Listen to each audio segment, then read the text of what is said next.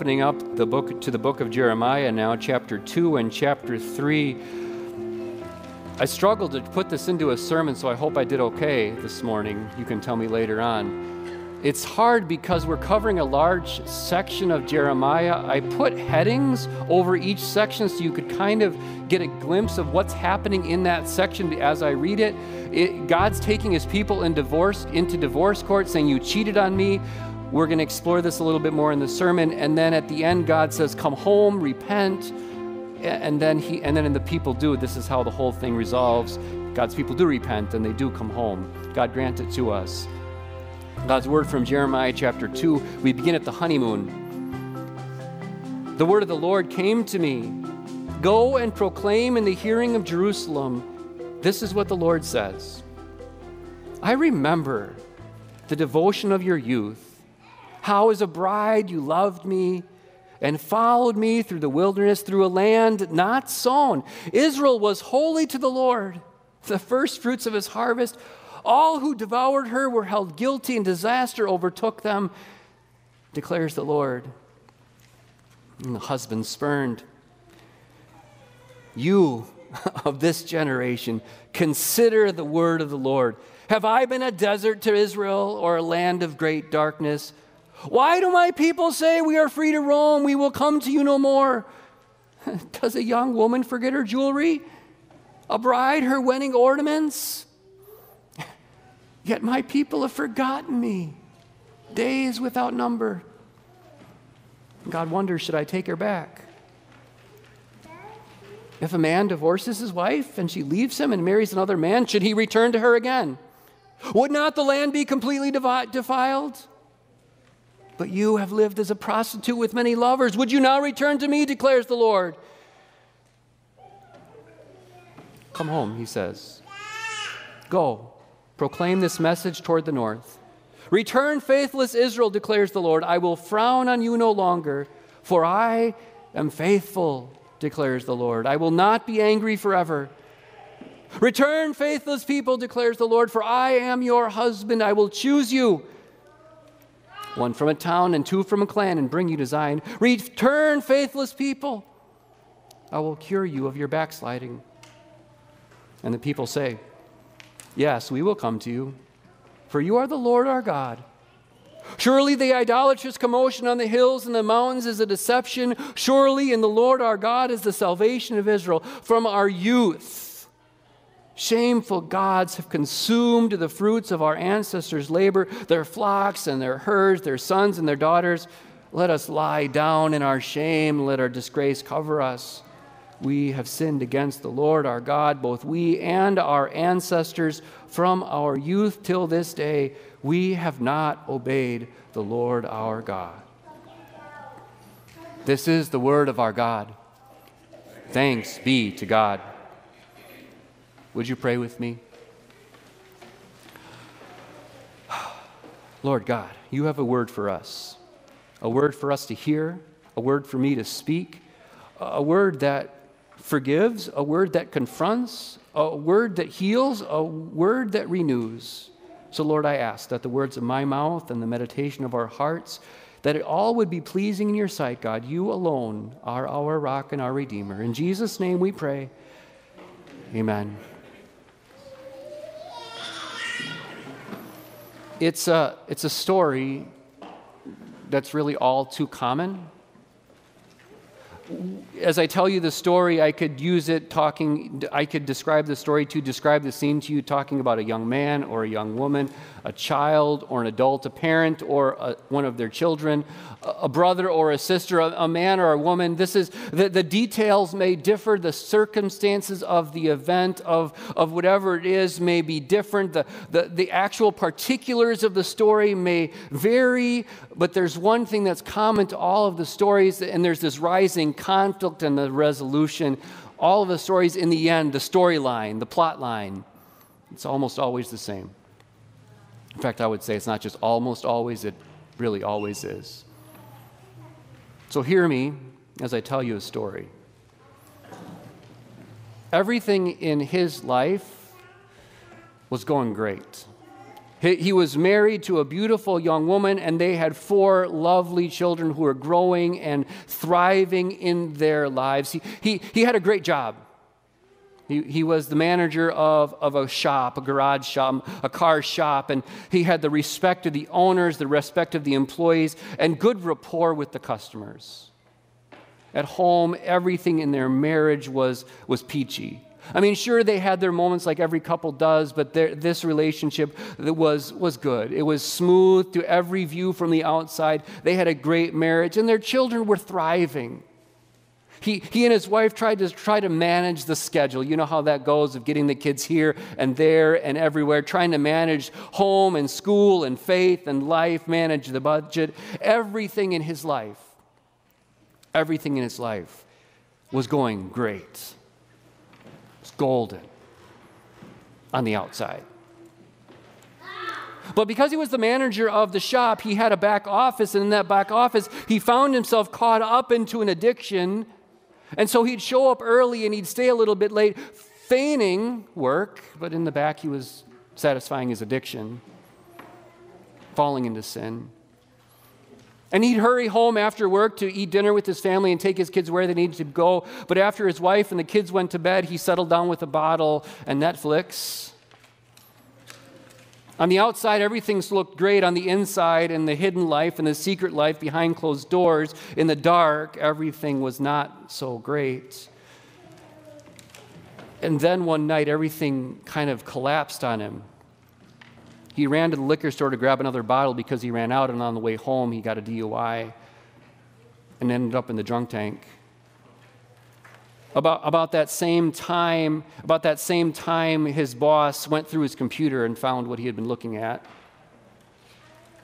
His wife learned about all of this at home.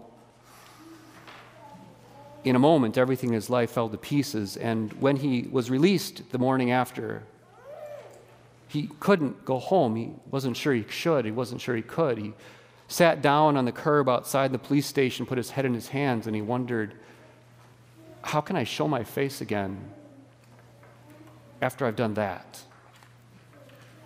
How can I show my face to my wife and my children when I've done that and this? How, how can I go back to work? Do I even have a job anymore? He sat there with his head in his hands, wondering, Can I go home? His wife was asking some of the same questions, but from a very different perspective. She was wondering, What did I do wrong? How wasn't I there for him that, that he went into that? And she wondered if he wanted to come home, should I let him? When he's betrayed me and sinned against me this way, should I let him come home? It's a story, really, that's all too familiar to so many of us, to too many of us. It's really the story that God lays out for us here in Jeremiah chapter 2 and 3. Let me walk you through it. God, he, in cha- Jeremiah chapter 2, it's beautiful, isn't it? God looks back to the beginning of his walk with Israel, his dear people, and it was so good. He said, like a, like a bride, you followed me wherever I led. No matter if we went into wilderness or a barren land, you followed me there, and it was good. And they did. Remember that, don't you? When God said to his people, Follow me out of Egypt, follow me through the Red Sea, his people walked through a wall, through a, a, sea with wall of water on either side. The people followed him, though, though I'm sure that was terrifying. And yet his people followed them there because he was their husband. And he led them out into the wilderness, and yes, the people did it with grumbling and complaining, but, but still they followed him there. There he wandered with them 40 years in the wilderness. God fed them every day. He cared for them there. And yes, many of them fell in the wilderness, but many of them still followed. They followed him through across the Jordan into the land of giants. It was also a land of milk and honey, and there God settled his people. There God gave his people a home and a house where they could worship him. God made a place where he and his people could meet the temple. and there God met his people. And, and if anybody came after them, he was like a jealous husband. If anybody tried to hurt his people, God was right there to defend and protect his people. But then everything went wrong. His people, they, they turned from the Lord. And, and they, they, they ran into the arms of another man. That's the way God imagined this. This is the, try to imagine the hurt and the pain and the anger and frustration of God as the people whom He brought to Himself, the people to whom He wed Himself, to whom He bound Himself with an eternal covenant, how they ran into the arms of another God and yet still pretended to follow the true God. Oh, they still showed up for church.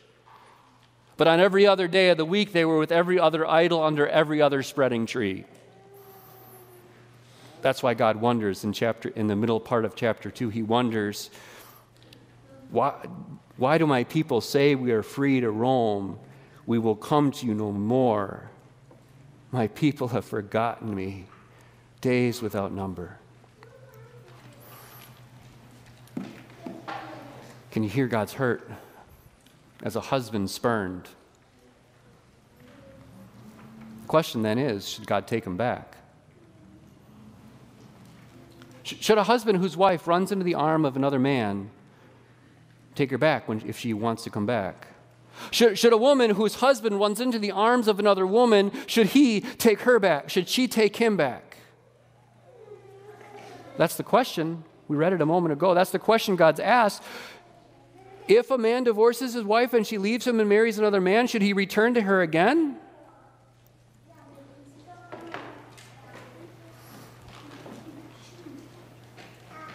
The answer that God gave his people in Deuteronomy was absolutely not. If God's, God told his people that if a woman leaves her husband and goes into the arms of another man, he should by no means take her back by the way, I'm not talking about marriage, I'm just teaching you. There's a whole other teaching about marriage that we could do. So please don't take this too far. God said to his people, He should not take her back because that will defile the land.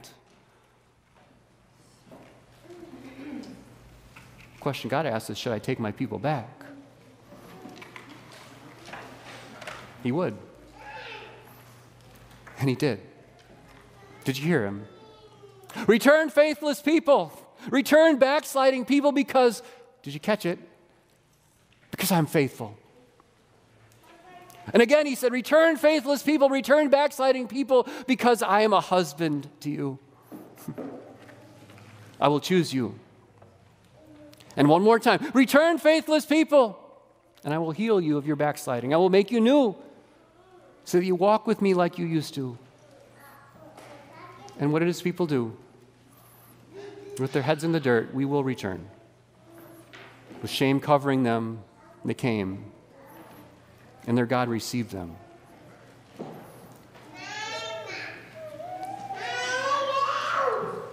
There's a danger in preaching sermons that, well, there's a general danger and then a specific danger when it comes to the sermon. The general danger is this that you get too specific. You know, if I sit up here with my sniper and get really specific with a message, I'm going to hit one of you, but I won't hit all of you. And so the danger is you open up your shotgun rays and you try to do a general blast, and we'll hit more of you, but maybe still not all of you. And that's true of law and gospel. I can try to, I can try to nail you with the law or I can try to heal you with the gospel, but, but there's a danger that it doesn't get specific enough to you. There's another danger that's really more specific to this text, and the danger here is Jeremiah was speaking to an unbelieving people. And so he had to speak to them the sternest law because they were unbelievers. Are you sinners? Yes. Do you struggle? Yes. But do you believe? Also, yes. And, so I can't stand up here today and walk through Jeremiah and pretend that you're unbelievers. I, I can't preach the law to you as if there were no gospel because you believe and know the gospel. And I'm not going to do that. Be a misuse of my office. I need you to do some work this morning. Because I want you to hear this message for, for you law and gospel. And I'm going to resist every temptation I have to be so general that it misses everybody and just go through a litany of things that you might have done wrong. I'm going to resist the urge to actually give any suggestions whatsoever that you might have done. And I'm simply going to ask the question and make you think about it. If God, the husband, were bringing you into divorce court, what charges would he bring against you? If God, the righteous, faithful husband, were bringing you to divorce court, what charges would he bring against you? And, and I want you to get beyond the like, oh, I said something mean to my spouse this morning. I want you to get, I want you to get beyond the, the daily flights of things, and I want you to think about the things that nobody else knows about. Or at least you hope they don't. I want you to think about the things that if you, you think to yourself that if somebody knew this about me, they wouldn't look at me the same anymore. I want you to think about the things that when it's talked about in general conversation and you're not even, they're not even talking to you or about you, but you feel like, oh no, they know. I want you to think about the things that nobody knows about, that very few people know about, that you're embarrassed about, that you're ashamed of, that you hope no one finds about, out about, because if they did, everything in your life might come crumbling down. Today, I want you to do the work and think about those things and bring those to the surface. If God, the faithful husband, brought you to divorce court, what things would he bring out as exhibit A and B and C?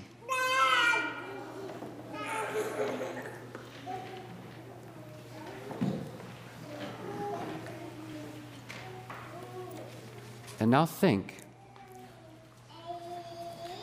because you've done that, can you ever come home again? Dare you show your face again?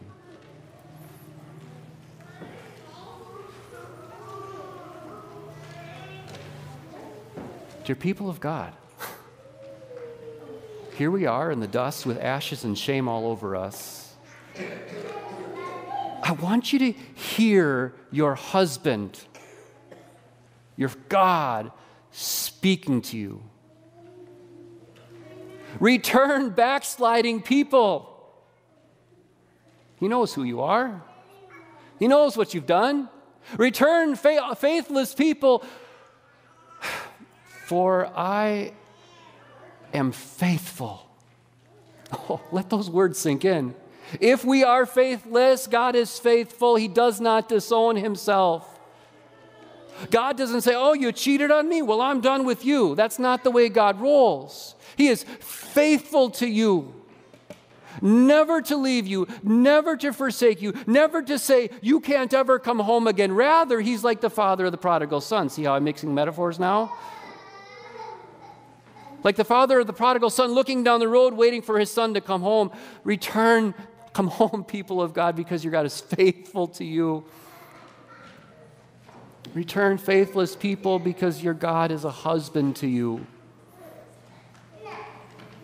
I know for you guys, this is maybe a little bit of a tough one to get into because you're trying to imagine yourself as a bride, but just work with the image for a minute. All of you, work with the image for a minute. What happens in a marriage? They share everything. So if God is your husband and you come home to you, you share everything with him. And I'm not so much thinking about bringing it out into the open, though confession is, is a wonderful thing. You, you share everything. And so, what that means is all of your sins, that sin that you called to mind a minute ago, that sin is His. He took credit for it. His Son took it all the way to the cross. Your sin became His and his glory became yours. Come home, faithful pe- faithless people. Because God is your husband. Come home. For he takes your sin, covers you with glory. Listen, there is no sin that you've ever committed, that you are committing, that you ever will commit that will ruin what God has done for you on the cross. Return, faithful people, because God promises, I will heal you. I will heal you of your backsliding. You hear the promise in that? You struggle, I struggle, we sin daily, much. And what's God's promise? Psalm 51 I will create in you a new heart and a new spirit, a steadfast one, so that you might teach sinners my ways so that you might walk in my footsteps. I will heal you. I will remove, this is Ezekiel, I will remove from you your heart of stone and give you a heart of flesh. I will make you new. God says, I will come home, faithless people. I will heal you of your backsliding. Dear people of God, return. Come home. For your Savior has taken your sin, whatever it is, and He's covered you with the glory of His Son. Amen? Amen. Amen. Now, the God of peace grant you peace at all times and in every way. The Lord be with you. With you. Amen.